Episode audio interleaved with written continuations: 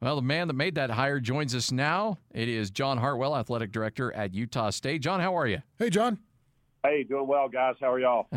I'm doing well. These weekends can, sometimes on Fridays you think, I'm just going to have an uneventful weekend, and then the bottom falls out. Talk us through what the last 72 hours have been like for you.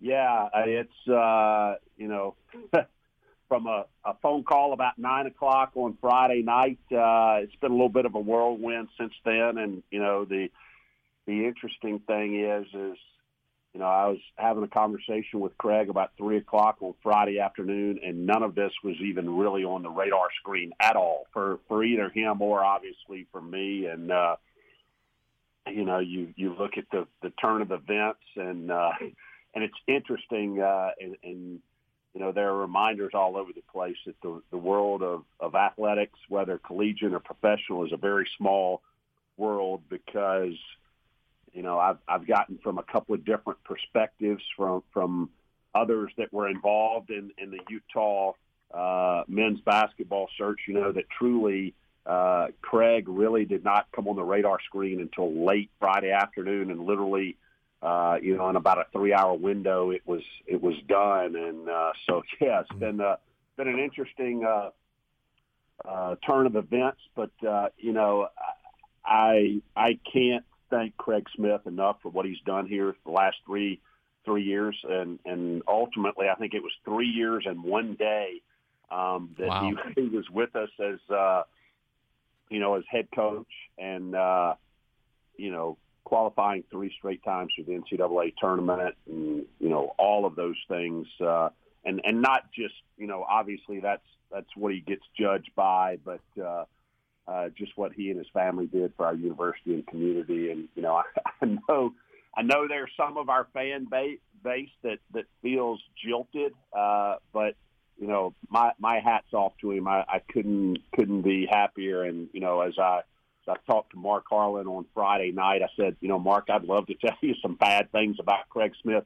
There aren't any bad things about Craig Smith. What you see is what you get. He's as advertised, and he's tremendous. I always wonder what emotions athletic directors go through because these things are so critical to them and their employment. And I'm wondering, John, how much different emotion do you go through? Do you fight through anger?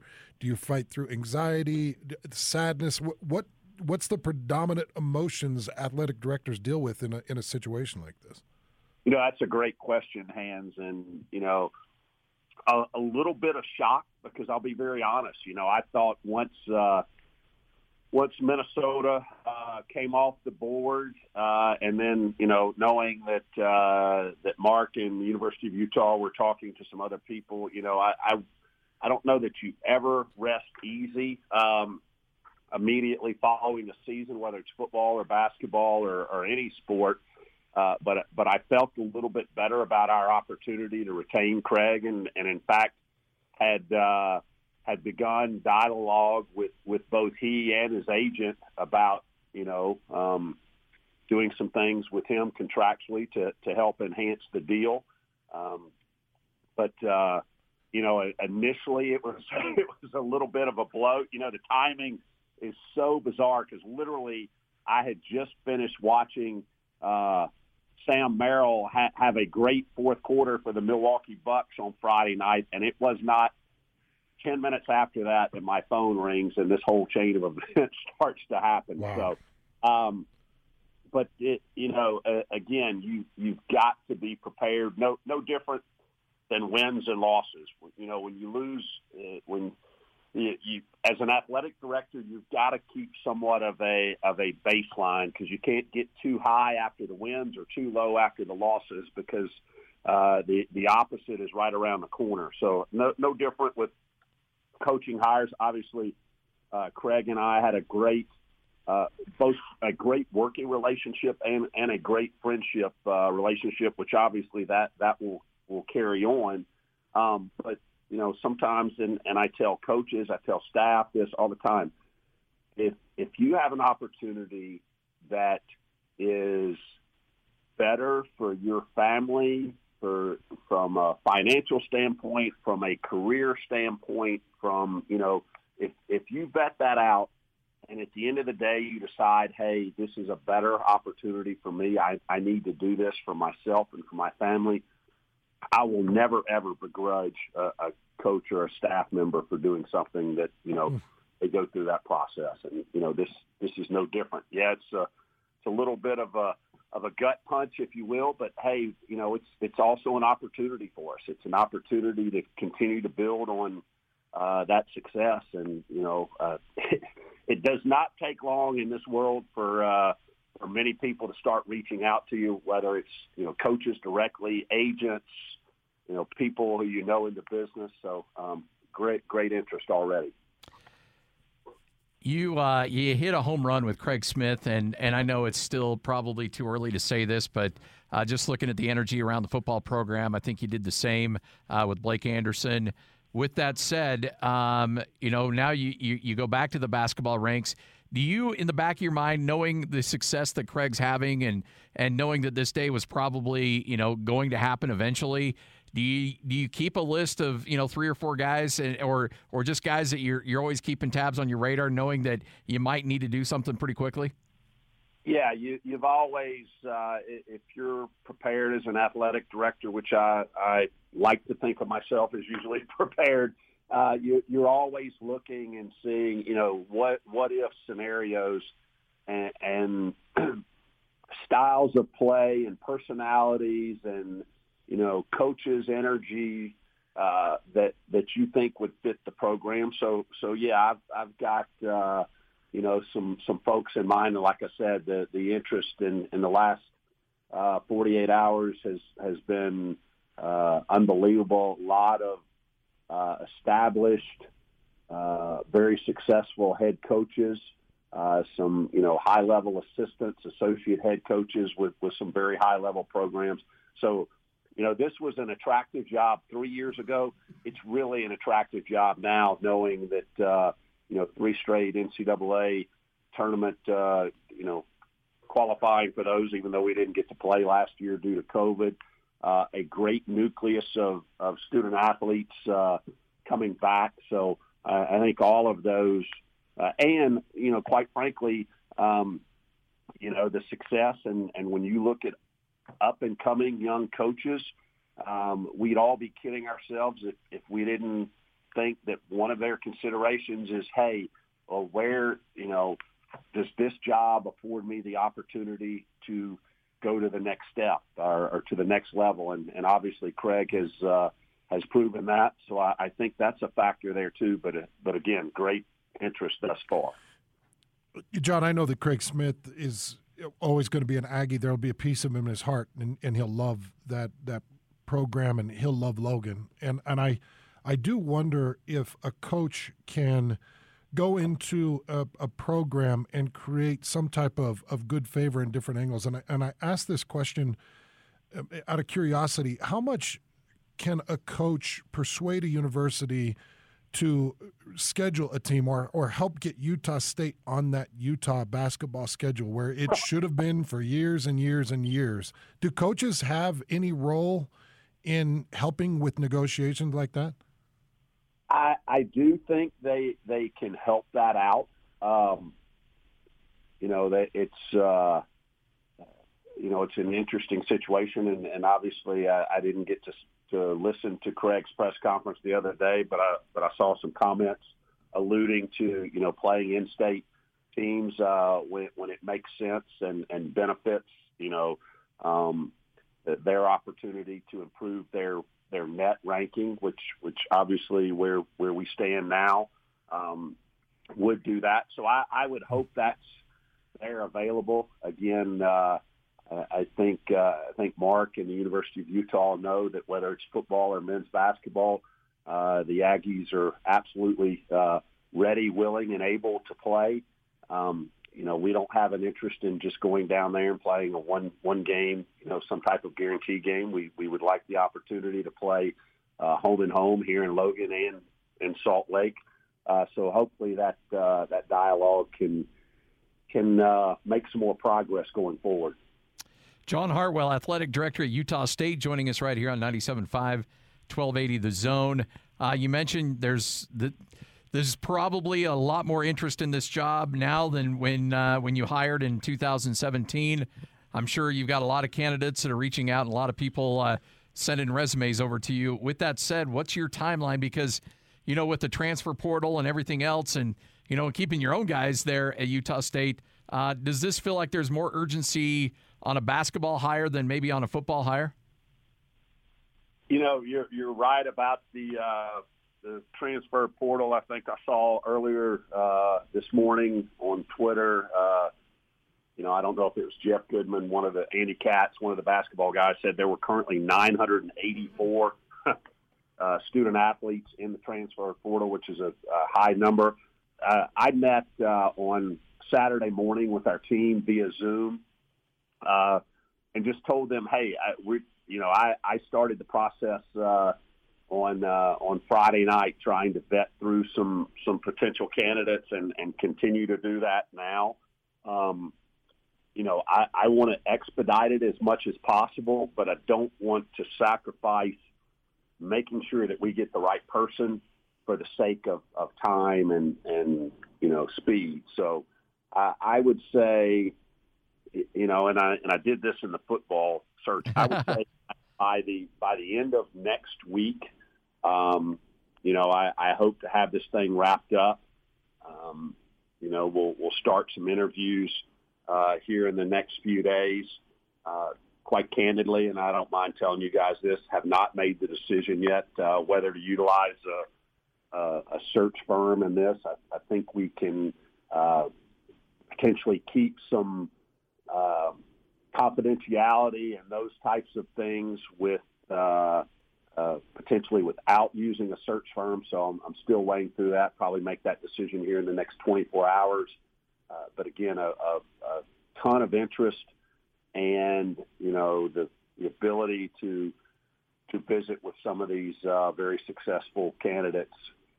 You know, when I say successful candidates, that they are successful in their current positions. You know, I feel confident about being able to get this done. And, you know, as I said, we've got great young men in our program, our student athletes, and, you know, some veteran leaders in there, whether you're talking about Justin Bean or Brock Miller or some of those guys.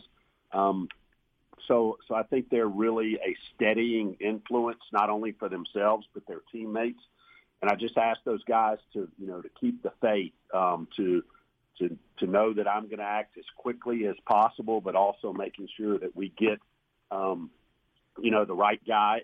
And those guys were here in the program 3 years ago when we hired Craig, and they've been very supportive. And you know, I've had some correspondence here in the last couple of days with Sam Merrill, too. Obviously, he's been supportive and, you know, still has a major influence on the guys on our team as well. Is previous head coaching experience, is that a prerequisite, or just you know him when you talk to him in terms of who the next head coach is going to be? It is not a prerequisite. Again, I try to go into all searches with an open mind and not, you know, pigeonhole or categorize and say, hey, it's got to be this. I mean, again, I want them to be high energy. I want them to be, you know, of strong reputation in the business and for the way that they, you know, recruit and get things done. I mean, we're going to win here at Utah State, but as always, we're going to win the right way. We're going to do things the right way. You know, recruit student athletes of high character, and you know, all of those things are important. So when you look at those qualities, I'm going to start with those, but I'm not going to say, you know, you have to be currently in the collegiate game. I mean, there's some guys, you know, with NBA experience who you know, could potentially be on the list too. There could be, you know, sitting head coaches, which there are a lot of those that have reached out. There could be previous head coaches. So we've got kind of a wide open field, and, you know, I've got a pretty good idea already of 6 or 8 that I want to make sure that we talk to and, you know, to move through this as quickly as possible so that we can name the the next head coach of Utah State men's basketball and continue the upward trajectory that we've had the last 3 years. Well, the Utah State news kept coming a little bit earlier during the show. Neemias Queta, it was recognized, will be leaving for the NBA draft. And I just wanted to get your thoughts on Neemias Queta and his contributions to that university, John. You know, Nemi has been tremendous. And you know, I think back to a little less than 3 years ago. So, you know, it would have been the summer of 18 when Nemi arrived on campus and the wide eyes and just, you know, so appreciative of the opportunity. I'll also never forget his first trip into our training table. And, you know, there were obviously multiple options there. And he goes, how can I have, you know, one of each of these? And, yeah, absolutely. Oh, thank you. You know, can I go back for a second helping? Just, you know, so appreciative for the opportunity and, you know, how a young man who is first time, you know, really in the States, much less in the state of Utah, comes to Logan. His personality is infectious. You know, he became, you know, an immediate fan favorite even before he became truly a superstar. And just to kind of see his evolution, and he really has not changed, you know, his appreciativeness and his personality since then. And, you know, I can't wish him enough well in terms of his future success in the NBA. And quite frankly, I was having this conversation with Craig the other day somewhere, and I don't know, you know, he said he doesn't remember specifically anything that happened, and this is Nemi, but somewhere, you know, when the calendar turned to February, that light came on, and the way he played the final month of the regular season through the Mountain West Tournament, and you know, even in our NCAA game against Texas Tech in Indianapolis or in Bloomington, you know, I knew that his stock had dramatically gone up. And, you know, I look forward to him doing great things in the NBA. And, again, you know, another you know, selling point for our job, you know, there aren't a whole lot of group of five schools who can say, hey, for two consecutive years, we're going to have NBA draft picks. And, you know, that's surely going to be the case with us between Sam last year and Nemi in the upcoming draft. Before I let you go, you mentioned that, you know, you weren't sure if you'd employ a search firm or not. What resources when you're – and this is just not necessarily even this hire, but just curious overall – what kind of resources do you use? I mean, do you involve boosters? Do you involve a lot of members of your staff, or you know what? You know, as far as trying to vet and trying to come to a conclusion, how do you finally make that final say as to yes, this is the guy we're going to go with? You know, a lot of it is people I've known in the industry over the years. You know, to use that in football and certainly use it in basketball too. You know. We'll use a limited amount of our staff. You know, boosters are going to provide their input, whether I solicit it or not. That's all good. It means they're passionate about what we're doing. And you know, as we hone it down to two or three, I'll broaden that circle a little bit. And obviously, you know, when we get a preferred candidate, Noelle Cockett, our president, I want her, you know, to meet them, potentially meet, you know, the family, the spouse, and get a comfort level too. So, but, you know, in a lot of these cases, many of these candidates, most all of them, have really strong jobs right now that they want to maintain some confidentiality up until if they're the final one or two. So the further you widen that net, if you will, in terms of people involved, the more it risks that confidentiality, and I think that's really important. And so trying to maintain a small nucleus in terms of, you know, who knows what's going on and those types of things, you know, and even the confidentiality. And, you know, people go to great lengths to find out who you're talking to. And so, trying to protect, the meeting places, the travel, all of those kinds of things. And so that's why normally, we'll go to a neutral site somewhere to conduct interviews. So if you're not an athletic director, the CIA may have been something you may have been interested in. Well, in my previous life as a CPA and an auditor, there may have been, a handful of skills that I learned from that to be able to employ in a coaching search today. I like it. Well, I'll just text you my top four on my list, and I'm sure you'll get to work on it right away. So there you go. Hey, Scotty, you're going to be about number – I don't even know that my text field can take that many. I've gotten plenty of those. So, the great thing is everybody else's advice is free. So come on, bring it on. There you go. We'll make it happen. John, I don't know where we are contract-wise with my buddy over here, broadcaster of the year, but we don't want any Craig Smith shenanigans with this guy. So let's get him locked down. Make sure he doesn't go anywhere. No doubt. Scotty G is amongst the best in the business, and we're so privileged and fortunate to have him as the voice of the Aggies. And I hope. I hope he's not going out there on the free agency market looking to go somewhere else. Scotty? Hey, you know what? As of 3 o'clock, I got nothing on my radar right now. So, no, I'm just joking. I'm sorry. Hey, I've heard that comment before. Let's go there. No, I'm sorry. Hey, John, appreciate it, man. Can't thank you enough. Thank you, John.